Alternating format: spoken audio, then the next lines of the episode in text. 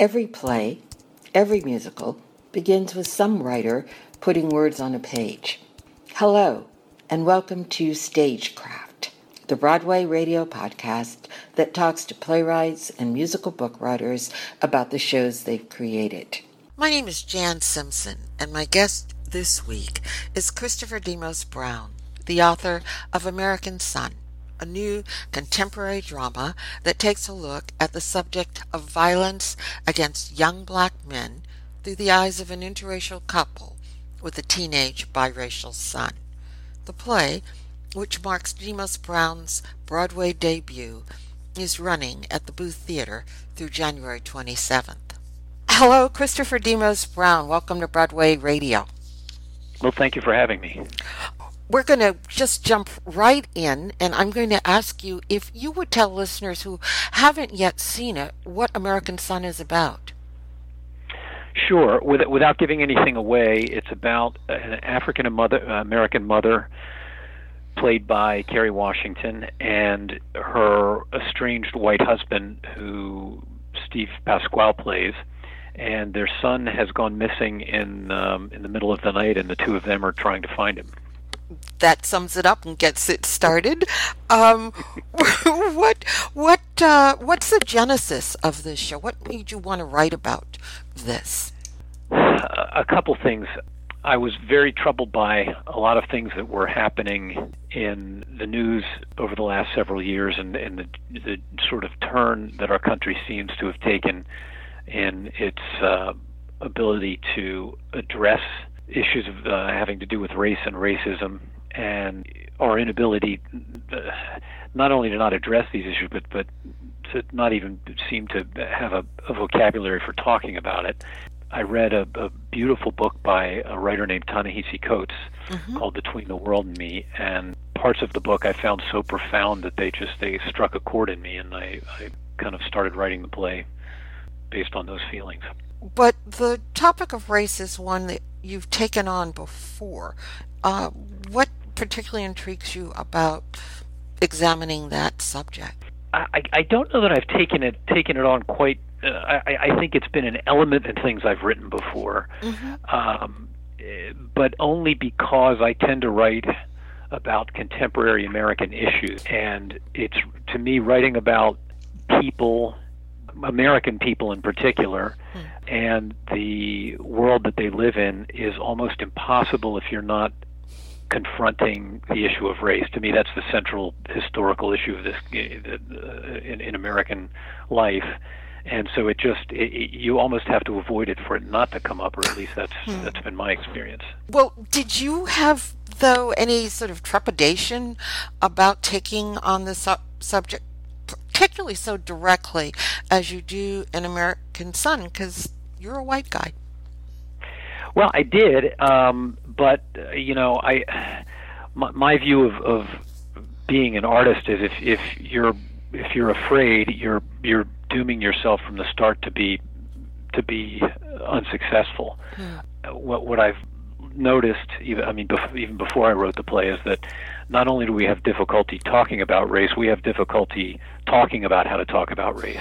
Yeah, I did have some trepidation, and um, I think that was to be expected given given the territory, and I, I'm I'm a little. Um, I, I'd like to think that I'm I'm not going to shy away from something just because it might um, stir up some unpleasantness or provoke people or or challenge them.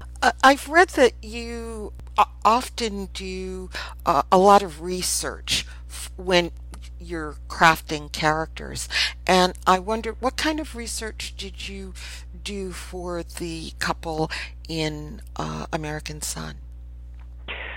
I, I, read quite a bit, um, and that got me only so far because um, there really are actually there's, there's not a lot of personal firsthand uh, literature or accounts of, of people's experiences um, that, that I could come that I came across that were that I thought would be helpful. The most significant research I think I did, at least significant in terms of how it how it helped me write the play, was to talk with several uh, multiracial couples that I knew uh, who who were very close friends and were willing to share their experiences with me, and that was very helpful. And I also drew from personal experiences. I had a, an African American uh, girlfriend for for many years, and so I experienced a lot of what I write about in the play firsthand. We we never had children together, and we were not uh, together quite as long as Scott and Kendra were. But I, I, I it certainly informed my my writing.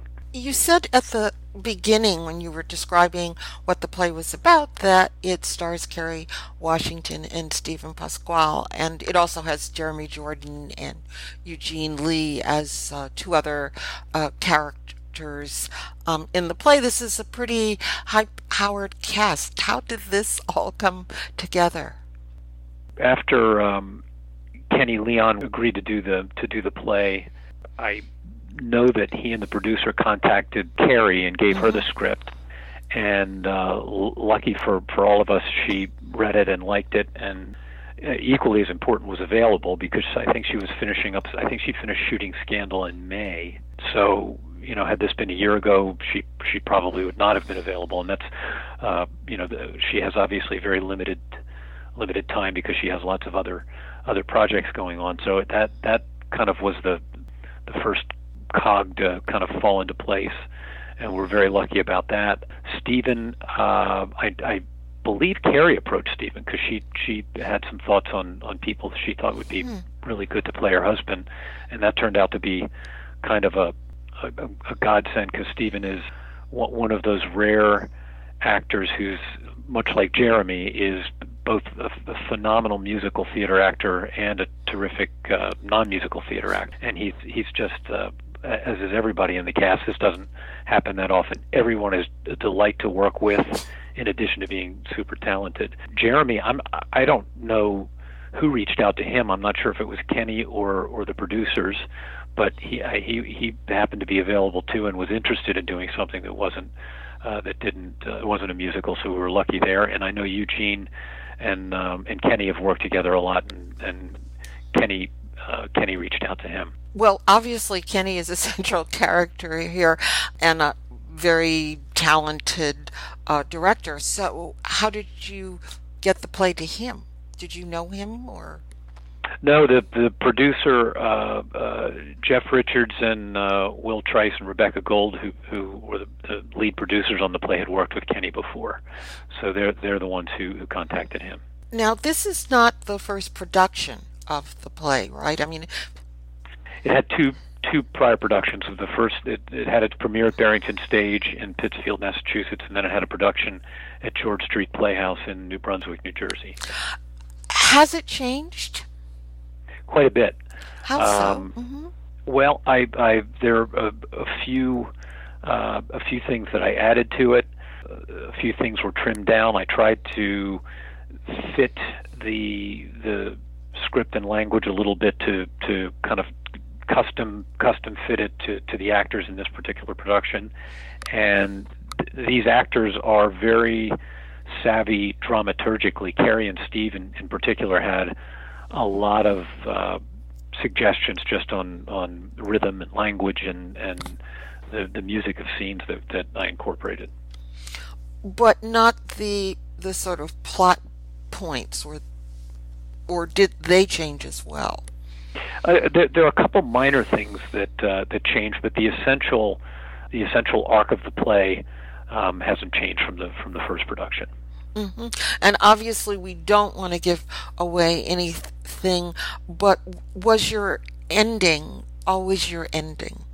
It was, and uh, I, have I've actually had um, a, a producer after the, the Barrington production approached me and suggest changing the the ending, and that was that's something I've been pretty steadfast about. That the the ending that I have is is the appropriate one. I think the ending is important to sort of drive home the emotional to to make the emotional point that the, the play needs to make.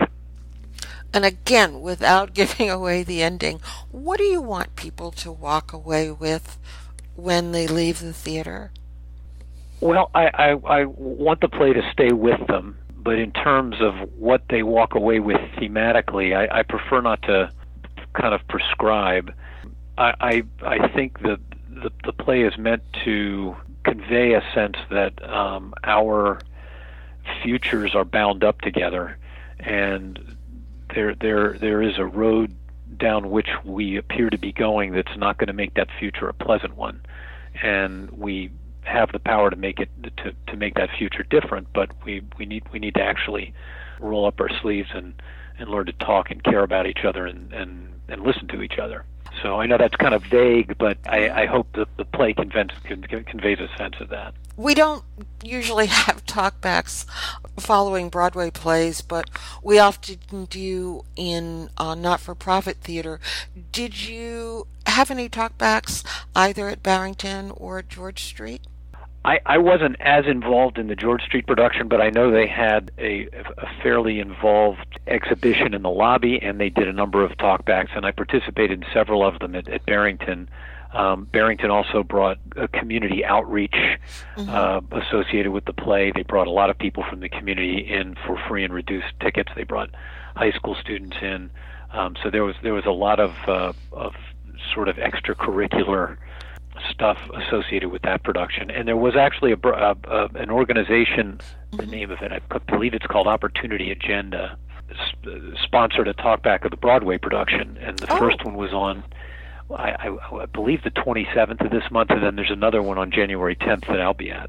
Do you find that people are able to talk back, or do they feel reticent because, as you say, race can be so difficult to talk about?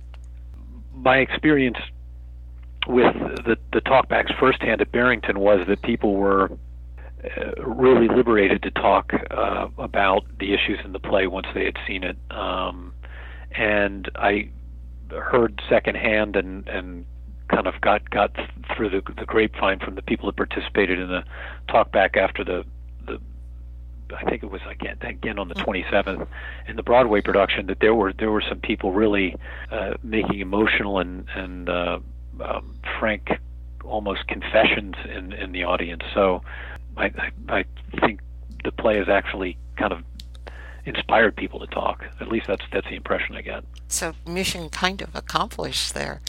I, I, I hope so. At least you know.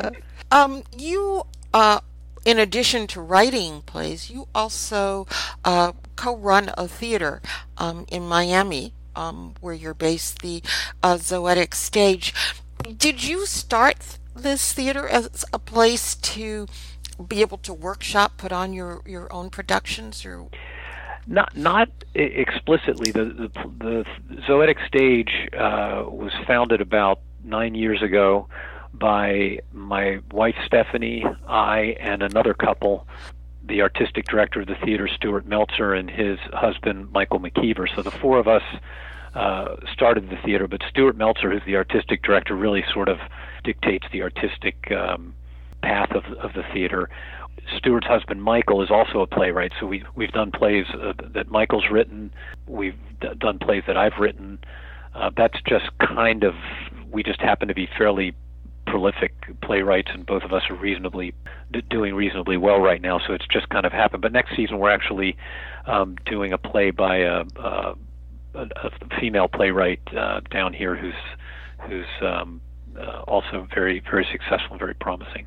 That was one of one of the things that just sort of happened, but it wasn't an, an explicit intent when we founded the theater.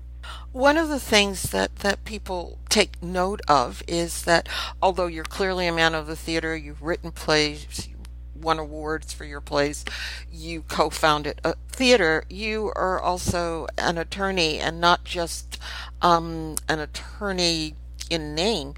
You're a practicing attorney. So I'm I'm wondering, how did you get involved in the theater in general, and in playwriting in particular?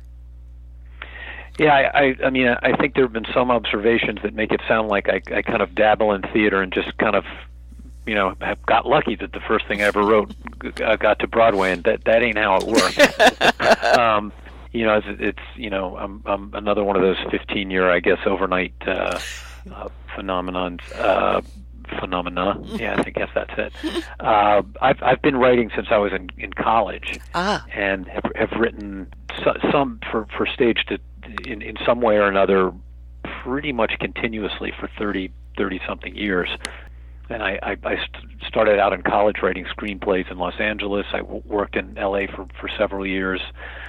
So I've I've been at this a long time, and I'm I'm very serious about it. But as you said, I do practice law. That's how I feed my kids and, and put them through school. Because unfortunately, playwriting doesn't doesn't pay doesn't do that. consistently. Yeah. So I know this is a question that you've answered many times and are tired of answering, but when do you find the time to write your plays? Do you do do it uh, get up every morning really early and do it or just devote your weekends to it or how how do you uh, balance being a dad, being an attorney, being a husband, Yeah. running a You know, theater? you're, you, you're correct that I do get asked that question a lot, and I think the reason I get asked that question so much is because my day job is being a, jo- a lawyer. You know, if you're teaching school or you do scenic design or you wait tables and you're a playwright, I don't think people tend to get asked that, that question as much. So I, I think all playwrights have to have to make allowances for for a day job, or at least you know the the, the bulk of us do, Um, and we probably all do it the same way I do. At least that's what I'm guessing. I um, find time. It's you know there's specific times in the day when I know I'm productive and get some time to myself. Usually it's early in the morning.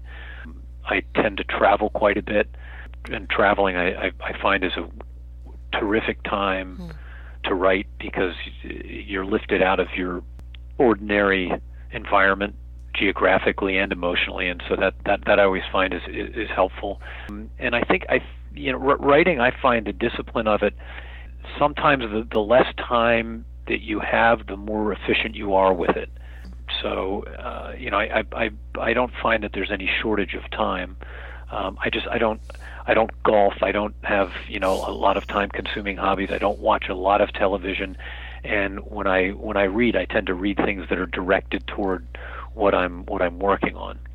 So that I'm, I'm not sure if that's that's how other people manage their time, but that's how I do it. And are you already working on something next? Are you the type of person Uh, who rolls from from from from script to script, from play to play? I, I, you know, I, I tell people that they're, they're, I'm only miserable two times. One is when I'm working on a play, and the other is when I'm not working on a play. So, yeah, I, I, I try. You know, a, a playwright has a has a strange relationship to a to a production. You know, you you you can feel a moment, or at least I do, when the play kind of has has uh, left left port and, and headed out to sea, and it's and you're no, you're no longer on the boat, and you know that that happened. You know that that happened with this production pretty early in the rehearsal process. So you know you, you you're watching something that you're nominally a part of, but otherwise you're not. So I, that's the point at which I always try to immediately sit down and start writing something else, so that you know I can get over the the heartbreak of, of not being part of it anymore. So um, yeah, I'm working on. Um, I have a, a another play that I've, I've finished up that I'm um, trying to get done somewhere. I have a I have a couple of um, a couple of other projects that I'm, I'm hoping will pan out. Well, um, well, we hope that we um, here in New York and around the country, because we have lots of listeners around the country, that we get uh, a chance to um, to see it and some of your other works. And in the meantime, we wish continued uh, good sailing for American Son. Well, thank you very much. It was a pleasure to talk to you. Thanks again for doing it. And thank you for joining us. We hope you'll come back next time and that you'll listen to all the other Broadway Radio podcasts, which you can find on BroadwayRadio.com.